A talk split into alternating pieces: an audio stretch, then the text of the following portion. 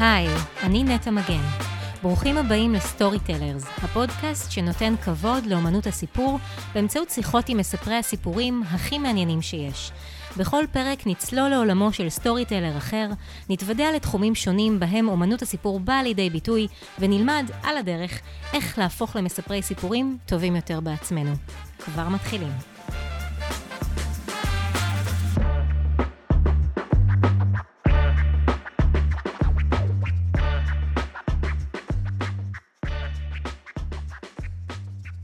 האורחת שלי היום היא מומחית לתקשורת בין תרבויות ולגישור על פערים בין תרבותיים.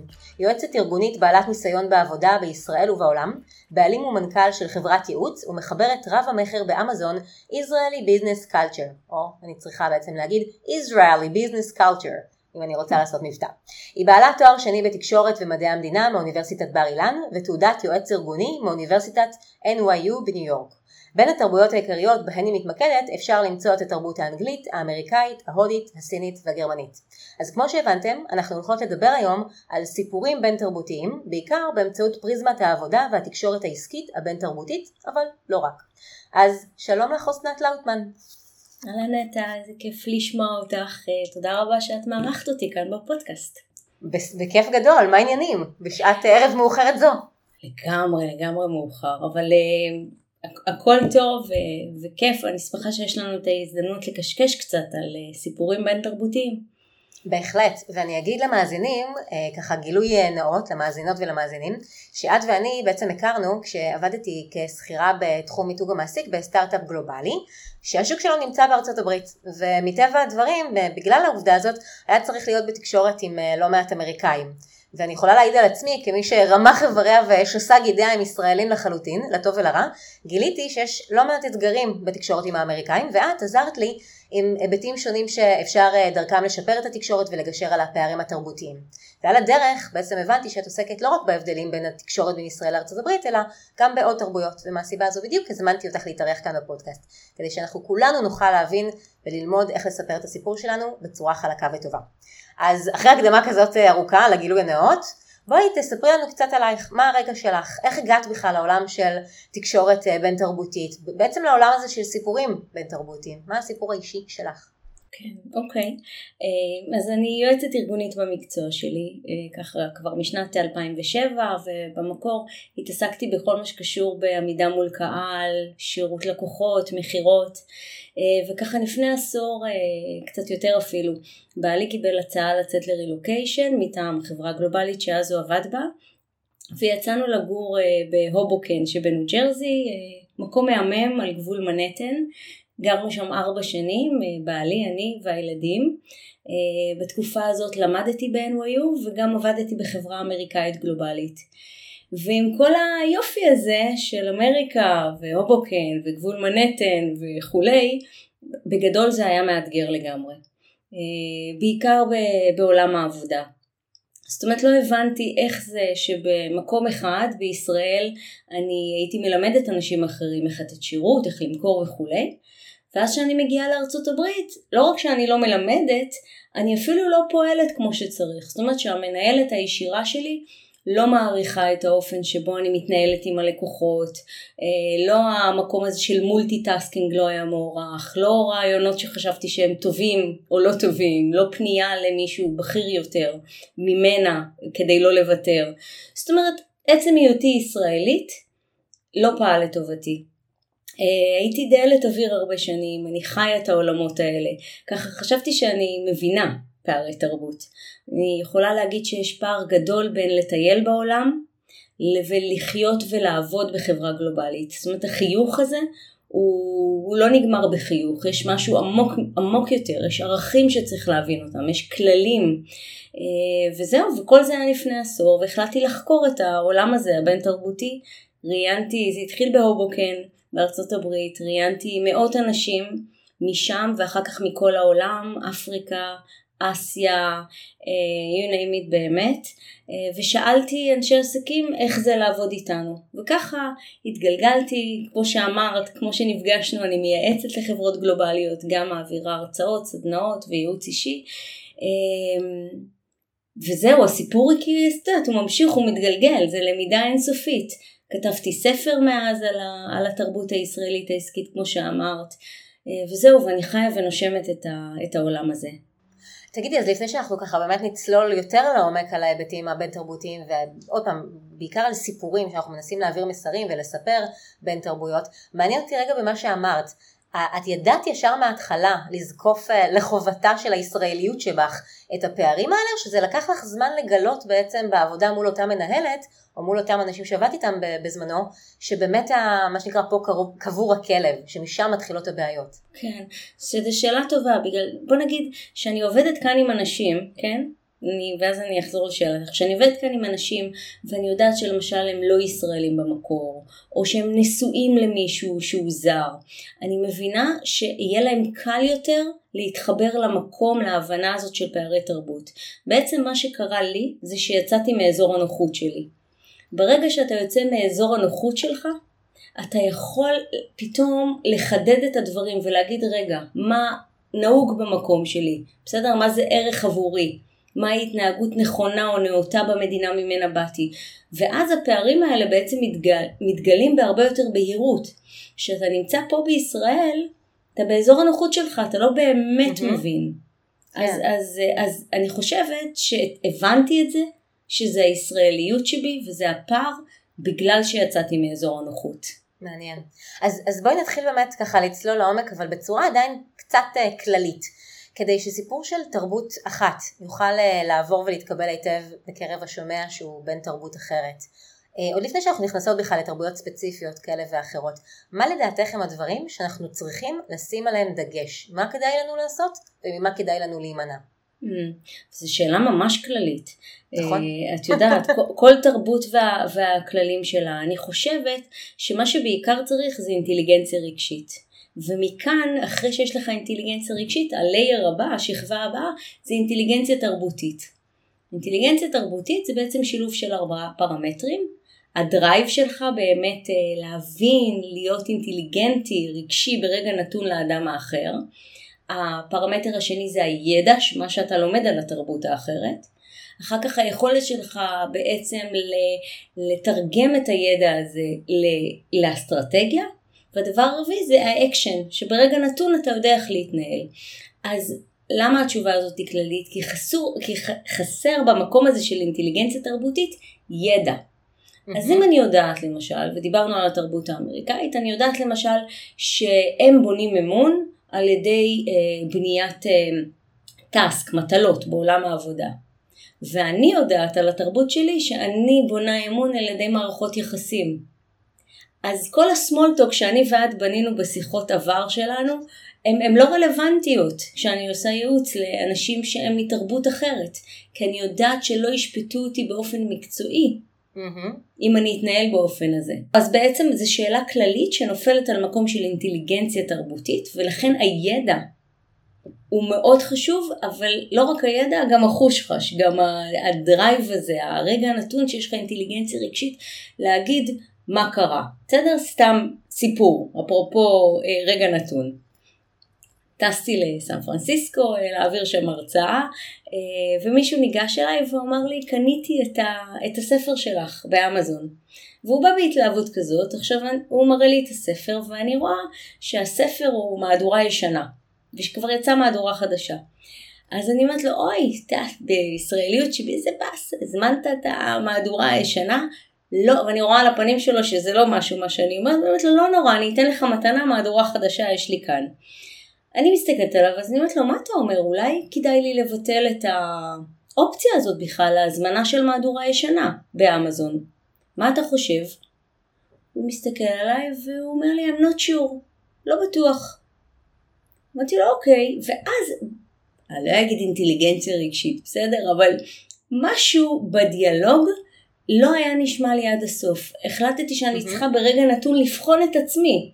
אולי לא שאלתי את השאלה נכון. אז ברגע נתון אמרתי לו, אוקיי, okay, but if you were me, what would you do? זאת אומרת, אם אני שאלתי אותו בשאלה הראשונה, מה דעתך שאני צריכה לעשות? Mm-hmm. אבל השאלה, ש... והוא אמר, I'm not sure, אני לא בטוח. אבל פתאום שיניתי את השאלה ואמרתי לו, אבל אם היית במקומי, מה היית עושה? הוא מסתכל עליי מלא ביטחון, הוא אומר לי, If I were you, definitely remove the book. פתאום זה בן אדם חדש. פתאום אם הייתי, אם הייתי את.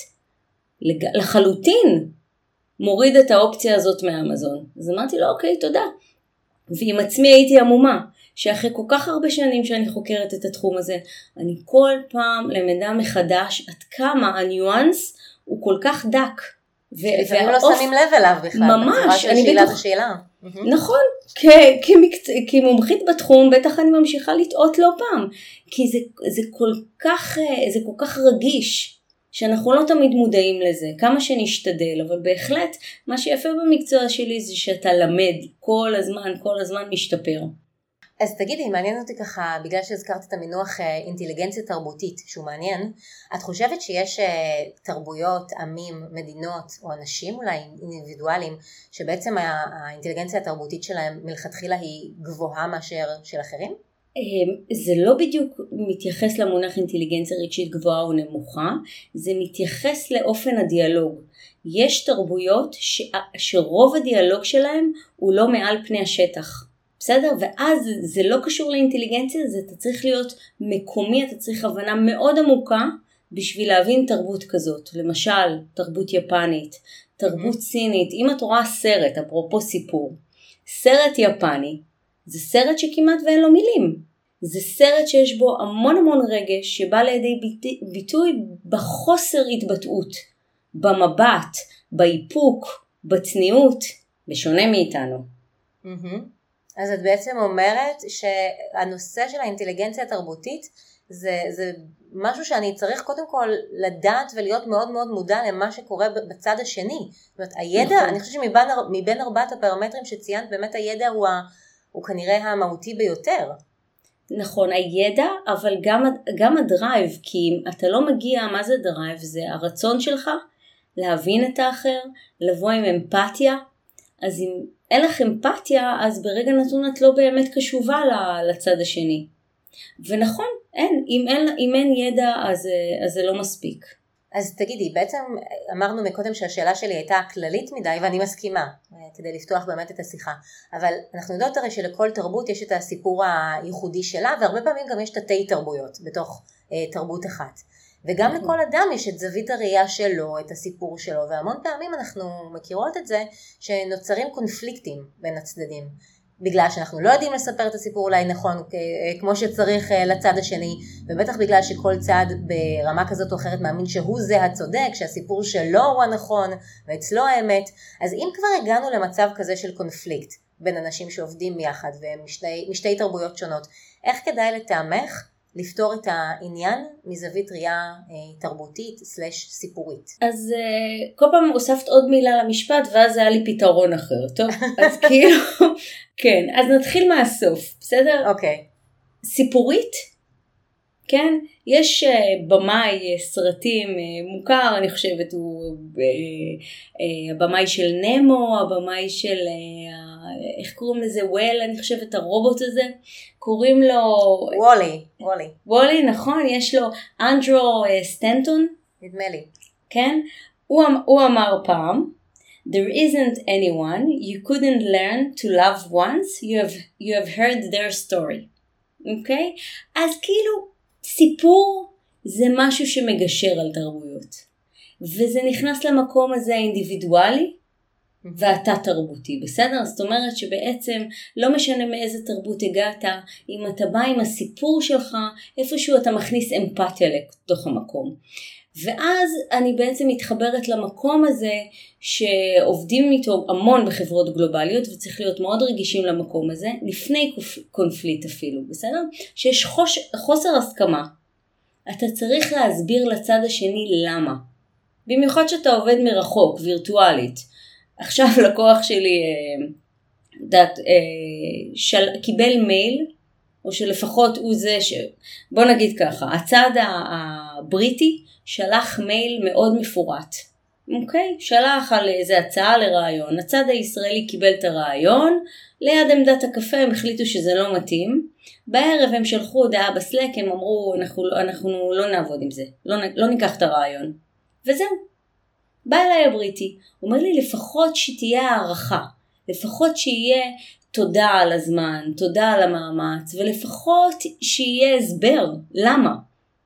אוקיי? אז אני חושבת שהסיפור מתחבר מכל, מכל כך הרבה מקומות אה, שהוא יכול לגשר על פערי תרבות.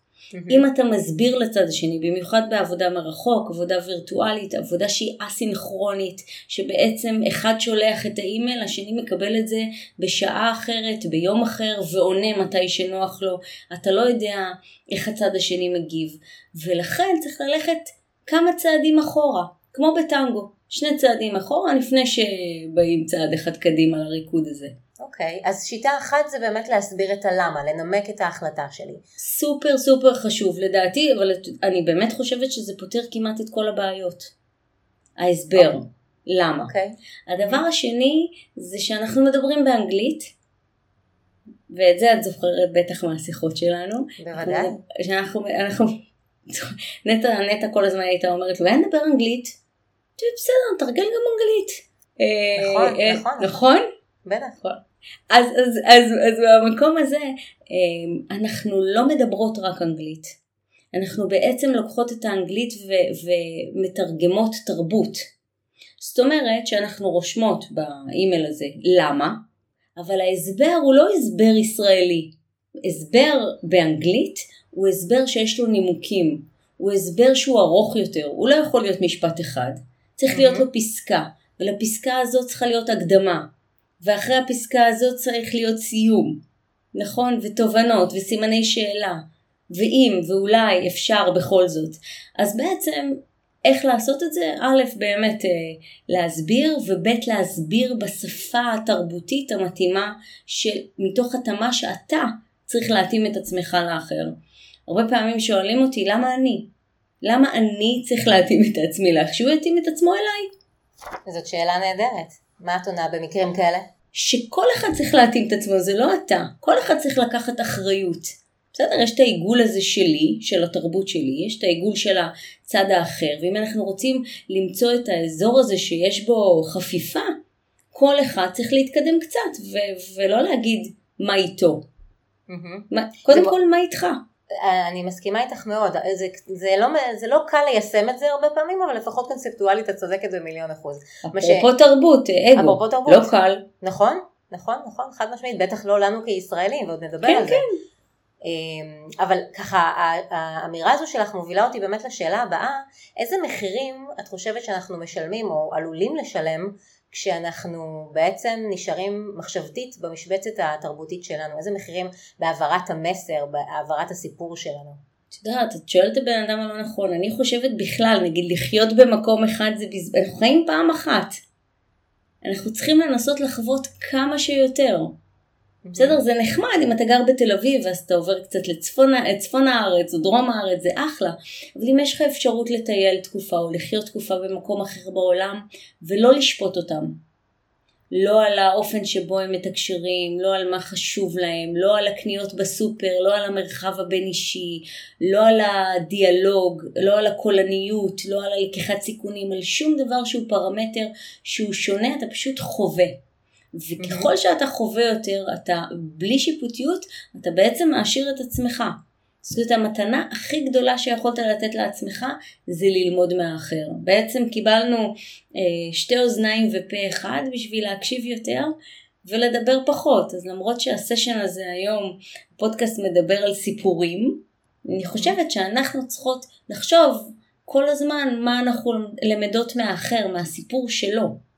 אנחנו יכולות לקחת את הסיפור שלנו ולהסביר את עצמנו כדי שהוא ייזכר טוב יותר, שהוא יהיה בו איזה מורשת אפילו, אבל, אבל לא פחות חשוב, אפילו חשוב יותר לדעתי, זה הסיפור של האחר. האמריקאים קוראים לזה ההמומנט, הרגע הזה שנפל לי האסימון והבנתי. תגידי, את באמת ככה הזכרת מקודם, וזה פן קריטי בעיניי, הנושא של השפה.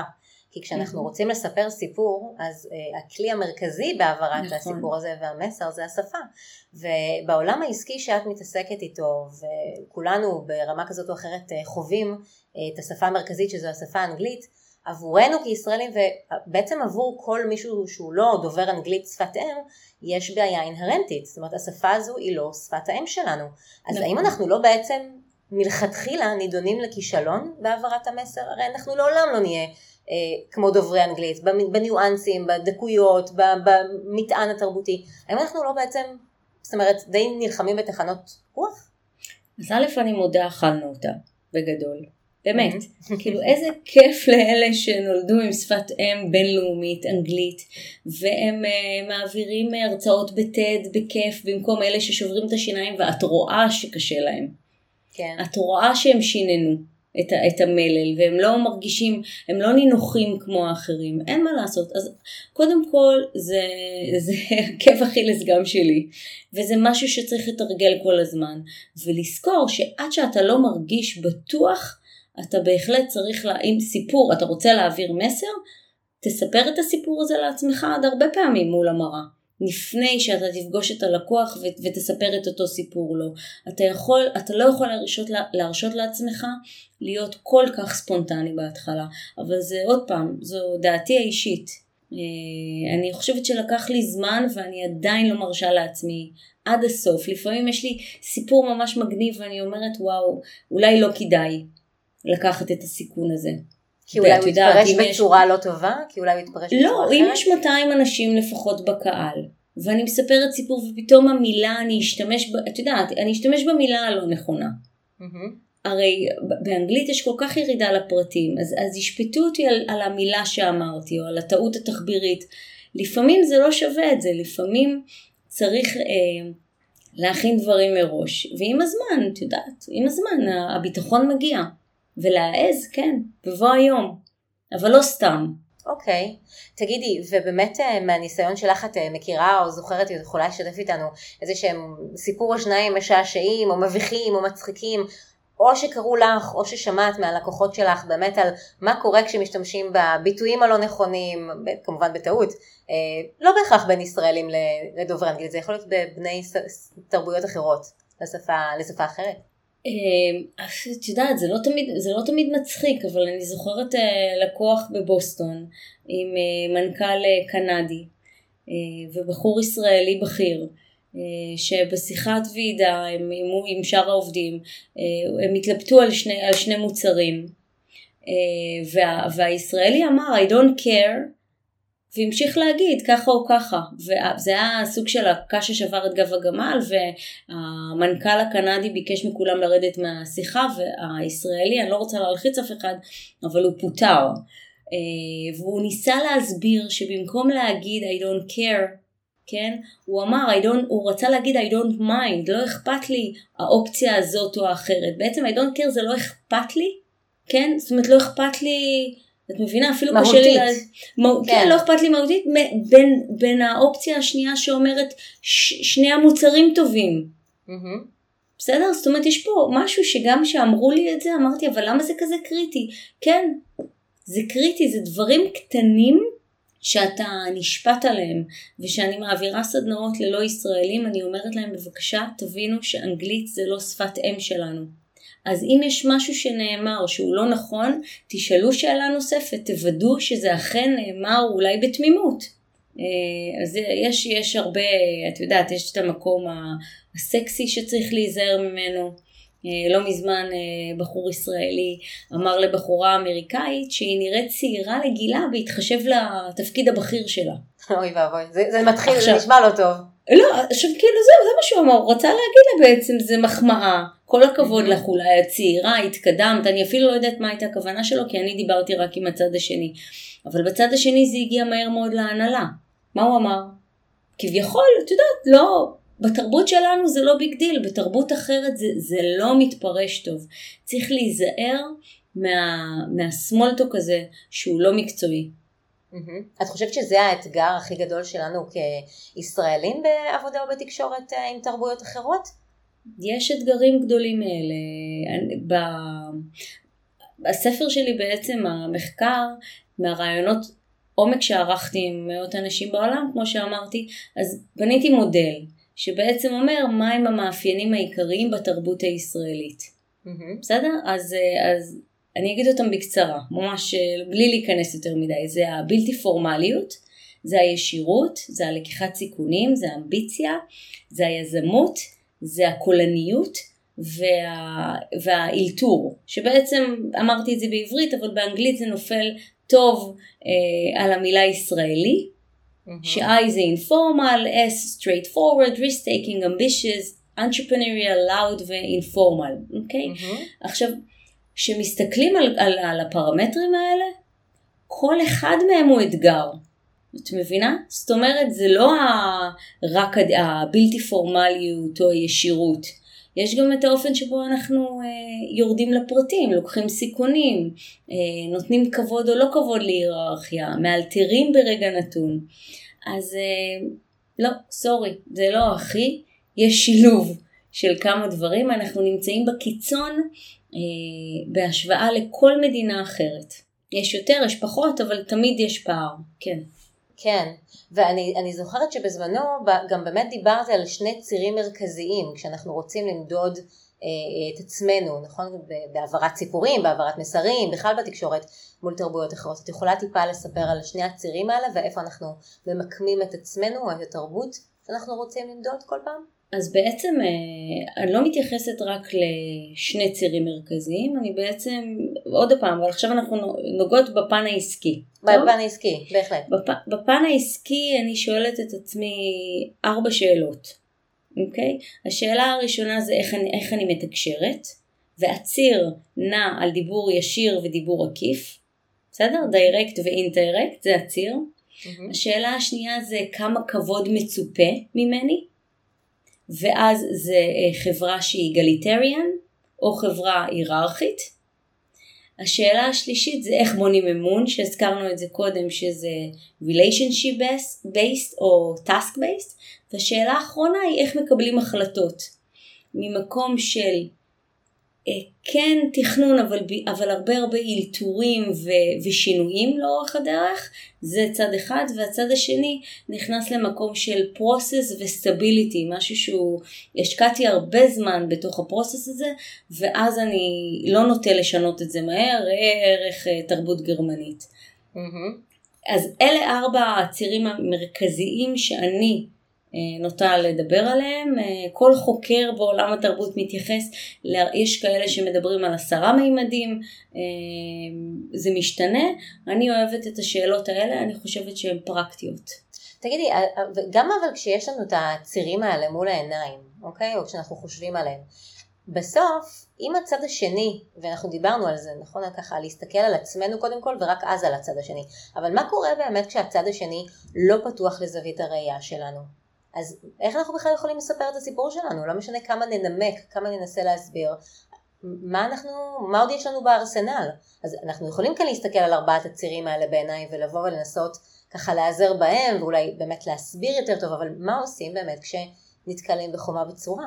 מה, האם עלינו מוטלת החובה לנסות ולמצוא בעינייך זווית אחרת לסיפור, או שיש מקרים שאת אומרת פשוט ותרו? תראי, אני, אני לא חושבת שיש כזה דבר אה, שאי אפשר לפתור בעיה. אני חושבת שהקונטקסט הוא רלוונטי. זאת אומרת, אם הייתה איזה בעיה בשיחת ועידה, כן, והיה איזה פיצוץ כמו המנכ"ל הזה שאמר לרדת, אז לפני שמגיעים לפיצוץ הזה, צריך להרים טלפון, צריך לעשות איזה, איזה פגישה אחד על אחד, צריך לשאול את הבן אדם, להקשיב לו, לשאול אותו מה מפריע לו.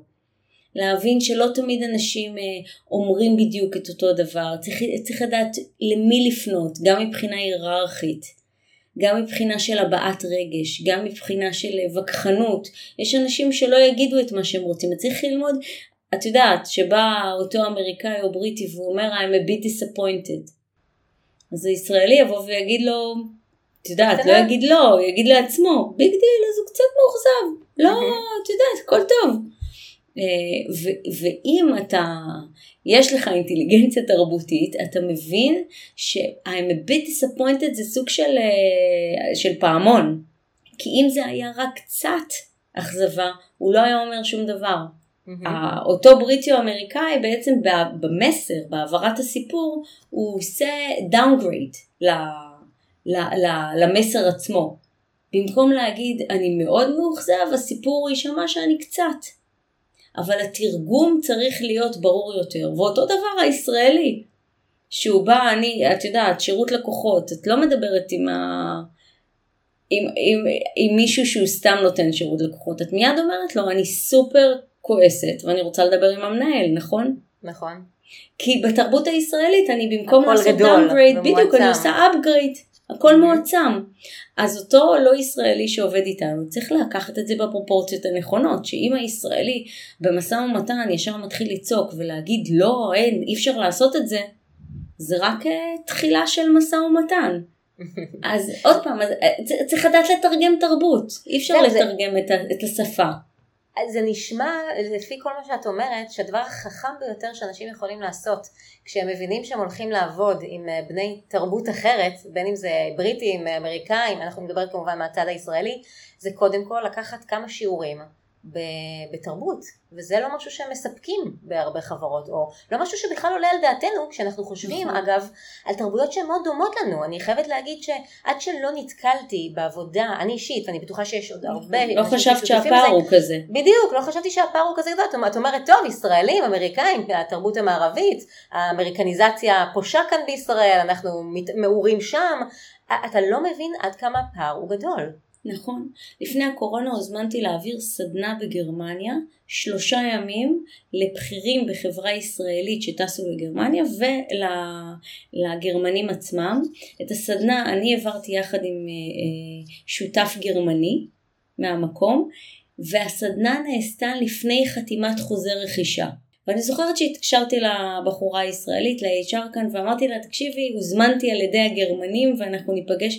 היא אמרה לי, אני לא מבינה, מה עכשיו, מה יש לנו, מה, בשביל מה צריך סדנה כזאת עכשיו?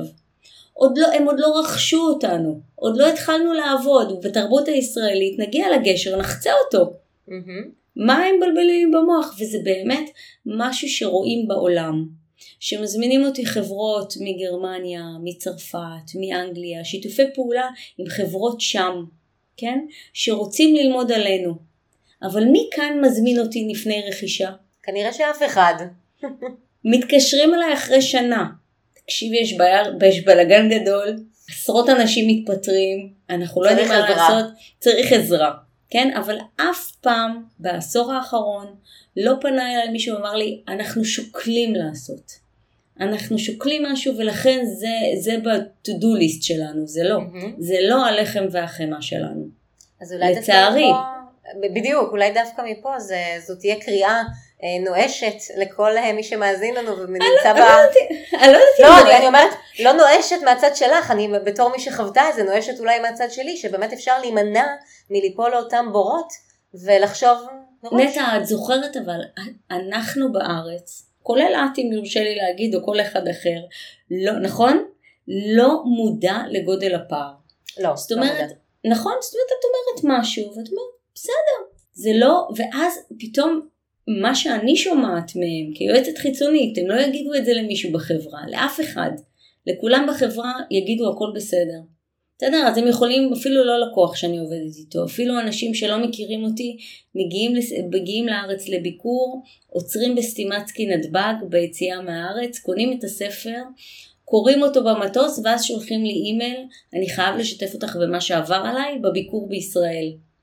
פניתי לא פעם לחברות ענק בישראל, באמת, חברות ממשלתיות, חברות בינלאומיות, עם אימייל כזה רק לתשומת לבכם, אנונימית, זה מה שקיבלתי. אף פעם לא חזרו אליי עם אה, רצון ללמוד מעבר. וואו. זה, זה מאוד uh, מבאס לשמוע את זה אגב על, עלינו כ- כישראלים שהפתיחות ללמוד בנושא הזה היא באמת מאוד מצומצמת. אני לא, אני לא יודעת, את יודעת, עדיין יש איזה, לא יודעת, קשה לי אה, להגיד לגמרי זה לא קיים, כי בכל זאת אה, יש, יש שוק, יש עבודה, יש עניין, אבל ההסתכלות לפרטים הקטנים ולעומק הפגיעה זה משהו שאנחנו לא היינו מדמיינים, וגם אני לא. לא הייתי מדמיינת אם לא הייתי רואה באמת צילומי מסך של אנשים משתדלים לדבר אנגלית או לכתוב אנגלית יפה ועדיין אותו אחד בצד השני יגיד זה לא בסדר מה שנכתב פה. ואני יכולה לראות ההשתדלות, אבל, אבל הפער הוא הרבה יותר גדול ממה שאנחנו חושבים. טוב, אז מ- מישראל בואי נעשה קפיצה קטנה לרגע לניגריה, ברשותך. ובהרצאה שלה, שנקראת uh, The Danger of a Single Story, uh, הסכנה שבסיפור יחיד בעברית, הסופרת, אני מקווה שאני ממש הוגה את השם שלה נכונה, התאמנתי על זה לפני, שיממנדה, שיממנדה נגוזי אדיצ'ה. הרצאה שלה של בטד? בדיוק, הרצאה בטד מאוד מפורסמת, הסופרת mm-hmm. הזו שהיא בעצם ילידת ניגריה ונולדה בסוף שנות ה-70, mm-hmm. היא מספרת שכשהיא התחילה ללמוד בקולג' בארצות הברית, החברה שלה לחדר ביקשה ממנה שהיא תשמיע לה את המוזיקה שהיא גדלה עליה. וכשהיא השמיעה לה, אותה חברה הופתעה לגלות שלא מדובר באיזה מוזיקה שבטית, אלא סתם במריה קרי. בגלל כן. שהדיצ'י בעצם הייתה בת למשפחת אה, מעמד הביניים בניגריה, והיא סיפרה על עצמה, היא העידה על עצמה שהיא בעצם ניזונה מספרות ומתרבות אה, מערבית. אז במהלך השנים היא פיתחה איזושהי מין תפיסת אה, עולם יחידאית כזאת בנוגע לאנשים ולתרבויות שמסביבה, והיא בעצם מזהירה שהסכנה הכי גדולה בסיפור היחיד, היחידאי הזה, היא העובדה שהוא מתבסס על ראייה צרה וסטריאוטיפית, שהיא מובילה בעצם אה, באופן די אה, הגיוני לתפיסה מאוד פשטנית ושטחית של האחר, של התרבות שלו, של החברה שבה הוא גדל. ואני רוצה לשאול אותך, איזה מנגנונים את חושבת שכדאי לנו להפעיל על עצמנו אה, כדי לא ליפול לבור הזה בעצם, של לראות את האחר בצורה סטריאוטיפית בכל מה שקשור לתרבות שלנו, במיוחד בפן העסקי. כן, זה, זה נושא שמדברים עליו המון בתחום שלי. אה, זה נכנס למחקר המוח ולדעות קדומות, אה, ובסדנאות שעברתי, אפילו סדנה שעשיתי ב-Train the Trainer בבלגיה, ממש הראו תמונות של אנשים, את יודעת, מוסלמים, אדם לבן, אדם כהה, בחורה, דתייה או לא, אה, ואין מה לעשות, אנחנו מוטים כל הזמן מדעות קדומות, כמעט ואי אפשר להשתחרר מזה. זה מאוד מאוד קשה. אה, אני חושבת שזה עבודה עצמית לתת לבן אדם קרדיט ולהגיד, בסדר, יש תבנית, אני יודע מה זה אפריקה, אוקיי? ראיתי פילים. או אני יודע מה זה ישראל, ראיתי גמלים. אבל זה לא, אבל זה לא באמת ככה. כשאתה מגיע למקום ואתה מכיר את האנשים, אתה מבין שיש תבנית ויש אינדיבידואל ואתה צריך לבוא מאוד מאוד פתוח למקום הזה ועד שלא הורדתי את הנעל שלי ושמתי את הנעל של האחר לא באמת הבנתי מאיפה הוא הגיע אה, ועד כמה אני שופטת אותו משהו שאנחנו נטע כל אחד מאיתנו שופט מהבוקר עד הערב כל בן אדם משמעית. שהוא רואה מולו, באינטליגנציה, את יודעת, רגשית או לא רגשית, באינטואיציה אפילו, של הרגע. אז, אז זה משהו, זה, זה עבודה מאוד קשה, אה, זה עוד לא הגיע לארץ, כל המקום הזה של, אה, של דעה קדומה וסדנאות על הנושאים האלה, אבל זה נושא סופר חם בשנים האחרונות. טוב, אז אולי את השיחה הבאה שלנו נעשה על הנושא הזה בעוד איקס שנים שזה כבר כן יגיע לארץ. אבל בינתיים אני רוצה לשאול אותך, כי ציינת באמת את כל הנושא הזה של הקורונה, ואנחנו באמת אה, שנתיים פלוס לתוך הקורונה, ואני רוצה לשאול, איך המגפה ממה שאת רואה וחווה באמת משפיעה על התקשורת הבין תרבותית? האם העובדה שאין חשיבות כבר כל כך גדולה למיקום הגיאוגרפי הועילה במשהו בהיבטים האלה? או שאולי איכשהו הרע את המצב. עצם זה שהאם אנחנו בעצם מצליחים לייצר תקשורת טובה יותר בין תרבויות בזכות במרכאות פלטפורמות כמו הזום, אה, ובזכות העובדה שאנחנו באמת כולנו חווים מלכתחילה קשיים גלובליים דומים, או שמדובר באשליה בלבד. כן, אז יש לזה צד חיובי וצד שלילי. אוקיי. Okay. מהמקום החיובי, כשאני מדברת על תקשורת מרחוק, ומי שעובד בין תרבויות תמיד עבד מרחוק. אז פתאום כל העולם מבין שיש קושי. בסדר? ומבין שמדובר בתקשורת, יש בעצם שני פרמטרים. פרמטר אחד שקוראים לו being connected, והפרמטר השני זה feeling connected. וזה שני הדברים שצריך, זה שתי ערוצי תקשורת שכל הזמן צריך לחדד אותם.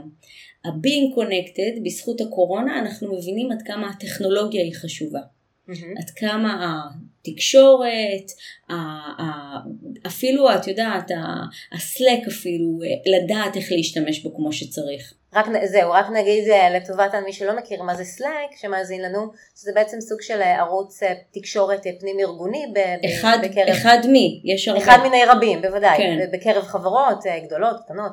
אז, אז באמת ה-being connected נכנס למקום הטכנולוגי, שזה הפלוס. בזכות הקורונה חברות הבינו שצריך לתעדף את המקום הזה, וצריך לגרום לכל העובדים, לא משנה איפה הם נמצאים, להיות כל הזמן מחוברים. שזה עשה לאנשים כמוני שמתעסקים בתקשורת בין תרבויות שהיא גם וירטואלית, זה עוד, אה, אה, את יודעת, עוד שכבה, עשה את זה קל יותר. הדבר השני של ה-being, של ה-feeling connected, הוא משהו שכל המגניבות הזאת והבלוגים האינסופיים שמדברים עליהם, על, על שעת קפה וירטואלית, אה, וכל מיני דברים שצריך לעשות מעבר ולשלוח מתנות לעובד מרחוק, אה, וזה זה נחמד, אבל זה לא מספיק. זה לא מספיק, חייבים לטוס, חייבים להיפגש, בסוף התקשורת נבנית ליד עמדת הקפה, בסמולטוק. כל הסיפורים שסיפרתי לך היום, זה, ועוד אלף שיש לי, זה סיפורים שצברתי מניסיון של פגישות פנים מול פנים. נגמר המפגש, הלכנו לשתות משהו, דיברנו, ואז מישהו אמר משהו. ואז היה לי את ההה מומנט שזה, שאמרתי, וואו, זה סיפור, מזה למדתי, אוקיי? בכל השנתיים האלה של הקורונה, אני יכולה לגרד בקושי סיפורים שהם משמעותיים, שהם משהו שהלכו איתי אחרי הסשן. זאת אומרת, נסגר המסך, התרוממתי, יצאתי מהדלת שמאחוריי, וזהו. אין את, ה, אין את המילה הנוספת הזאת ש, שממנה אה, סגרנו דברים טובים יותר להמשך הדרך. אז הקורונה עשתה טוב ורע. אני אישית סופר מתגעגעת למפגשים האלה, לפקקים, לטיסות, להכל. אפשר ללמוד כל כך הרבה מהמעבר, ודרך אגב מסיפורים כל כך רבים שאני שומעת מלא ישראלים דווקא, אה, הם אומרים לי שהישראלים הרי נתפסים כל כך אגרסיביים מרחוק. ודווקא כשפוגשים אותנו, הקקטוס הזה, את יודעת, הקוצים שנשלחים ברשת, הם, הם פתאום רכים שפוגשים את הבן אדם, והוא מחבק אותם, והוא מזמין אותם אליו, אליו הביתה, אה, והוא מחייך אליהם. וחיוך זה קו עקום שמיישר כמעט כל דבר. אז, אז, אז זהו, אז במקום הזה הקורונה עשתה עוול ויאללה, ש, ש, שדי, ממש. אז לפני שאנחנו אומרים לה די לחלוטין, אמ, יש עוד איזשהו אספקט אחד, ש, שענייני הזום, מה שנקרא, מביאים, מביאים איתנו.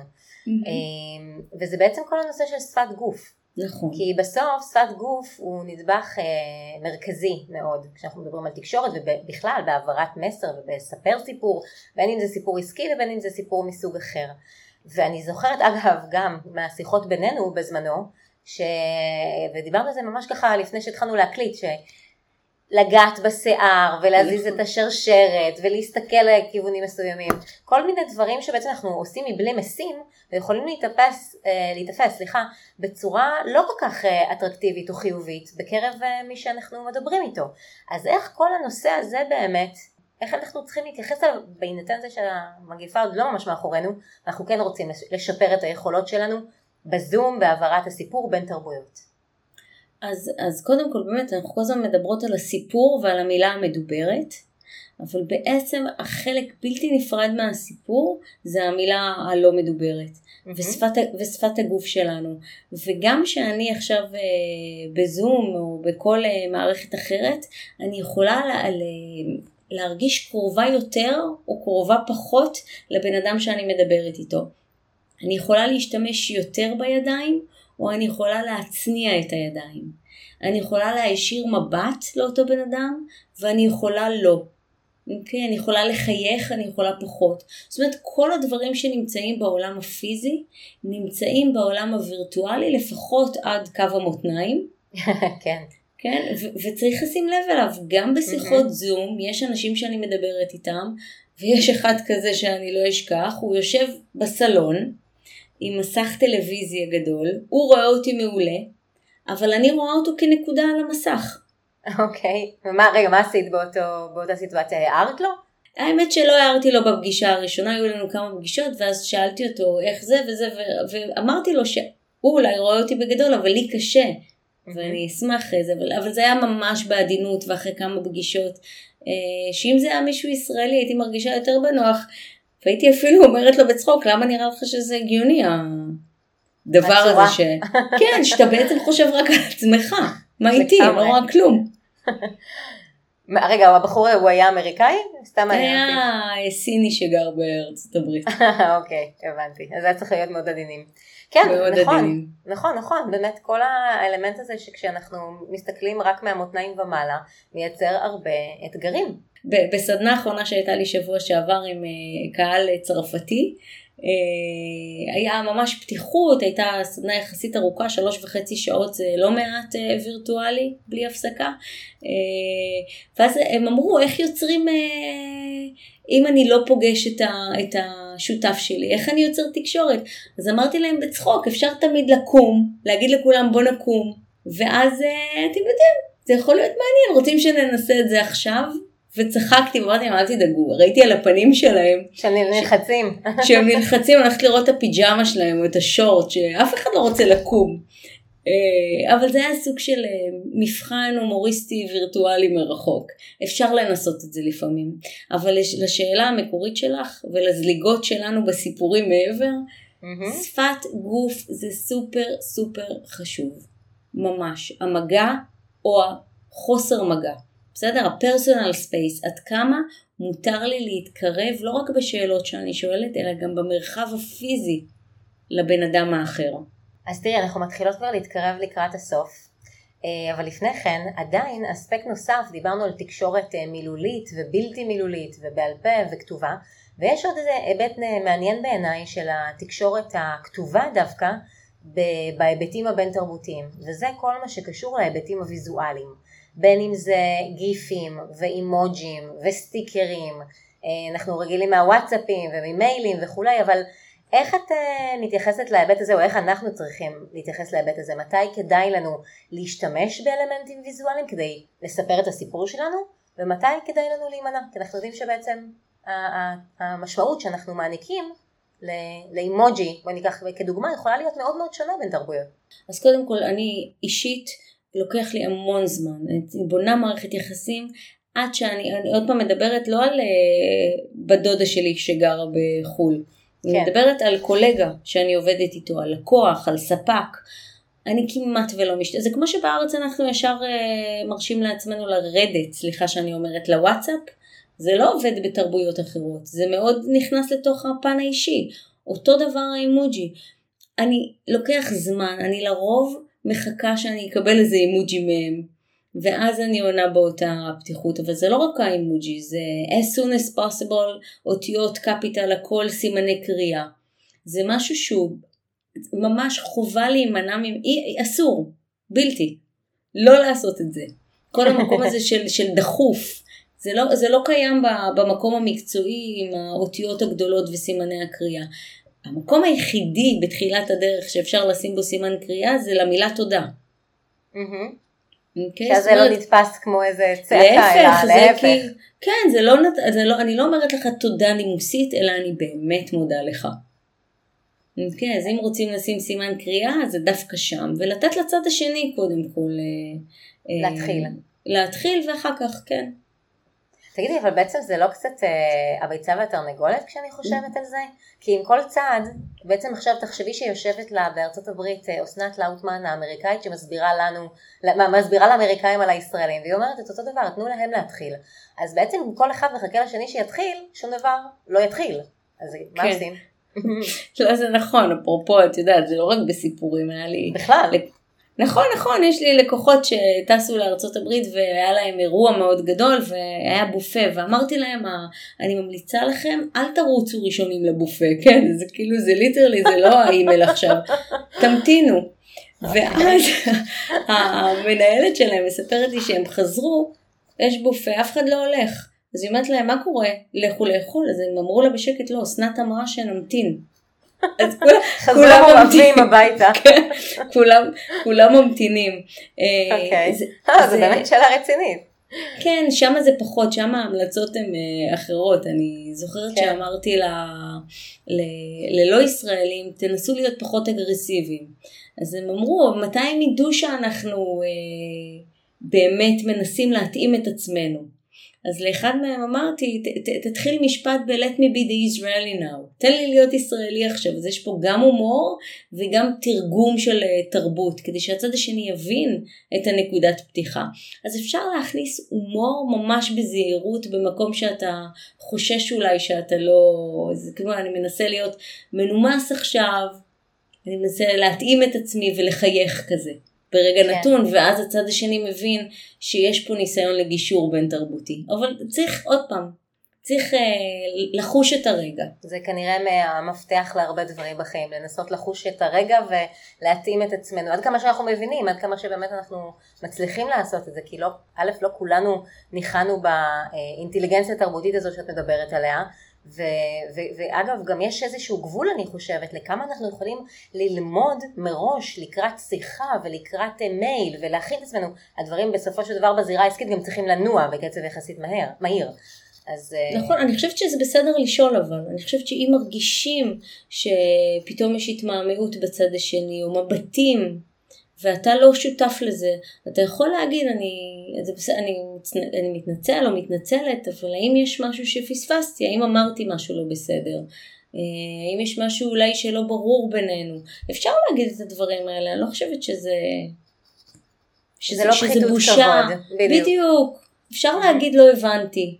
אפילו אם יש מילה באנגלית שלא הבנתם ואתה צוחק וזה לא ממש... זה אפשר לשאול, זה בסדר, לא כל הזמן, אבל כשזה קורה, בתדירות המסוימת הנכונה אפשר.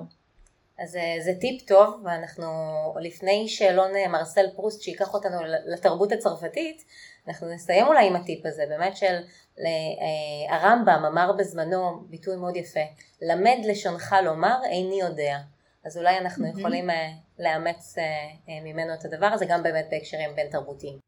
ולהקשיב, נכון? ולהקשיב לאחר. עם כל הכבוד לסיפורים המהממים שלנו, בסוף אנחנו באנו לכאן בשביל ללמוד מהאחר. נכון. גם פה אגב, בפודקאסט אנחנו כאן בשביל ללמוד.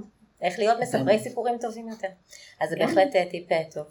אז אנחנו עוברות הישר לצרפת ולמרסל פרוסט ולשאלון פרוסט הנודע, וכמובן בגלל שאנחנו בפודקאסט על storytellers, אה, והוא היה storyteller בחסד, אז אנחנו ככה נעשה אדפטציה לשאלון שלו, הפעם איתך. נתחיל. מהי המילה האהובה עלייך?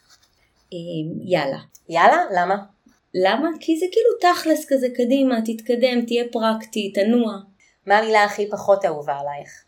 אותה מילה. יאללה. באמת? כן.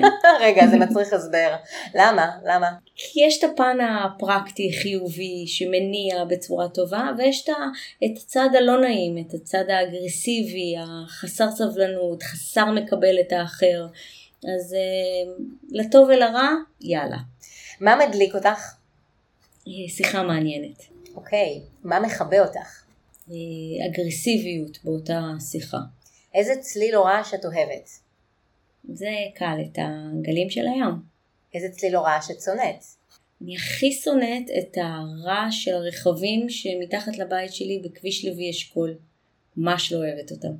מהי הקללה האהובה עלייך? לא, לא, לא, יש לי מלא על הלשון, לא אוהבת. אוקיי, אז אם לא היית עוסקת במקצוע שלך, מה היית עושה או מה היית רוצה לעשות? אז אני חייבת להגיד שזה לא המקצוע הראשון שלי, אני מתעסקת בו בעשור האחרון, אני בת 40 פלוס אז החלפתי כבר כמה בדרך. אה, מאוד טוב לי, לקח לי הרבה זמן למצוא את הנישה הזאת אה, שיש לי בפשן, לא רוצה מקצוע אחר ואני מקווה שזה גם לא ישתנה. שאלה הבאה, באיזה מקצוע בחיים לא היית רוצה לעסוק? Mm. עם כל הכבוד למקצוע של מורה או גננת, זה too much, לא, זה קשה ממש, גם ההורים, גם הילדים וגם ההורים זה די, לא בשבילי. אוקיי, okay. ושאלה אחרונה, אם גן עדן קיים, מה היית רוצה שאלוהים יגיד לך כשתגיעי לשעריו? הייתי רוצה שהוא יגיד לי ברוכים הבאים, יש כאן הרבה אנשים שמתגעגעים אלייך ואת מתגעגעת אליהם. אז אסנת לאוטמן, תודה רבה לך על השיחה המרתקת הזו, אה, הבין תרבותית, אנחנו שתינו אמנם מאותה תרבות, אבל דיברנו על הרבה דברים מעניינים אחרים, מתרבויות אחרות, ואני רק אגיד אה, על רקע מוזיקת הסיום, שלכם, המאזינות והמאזינים, אתם קודם כל מוזמנים אה, להיכנס לאתר של אסנת, שאני אוסיף אותו ככה בתגובות לפוסט, תוכלו להיכנס ולהסתכל ולעיין. ואולי אפילו יותר חשוב, עד הפרק הבא, תנסו לחשוב מה הסיפור שלכם.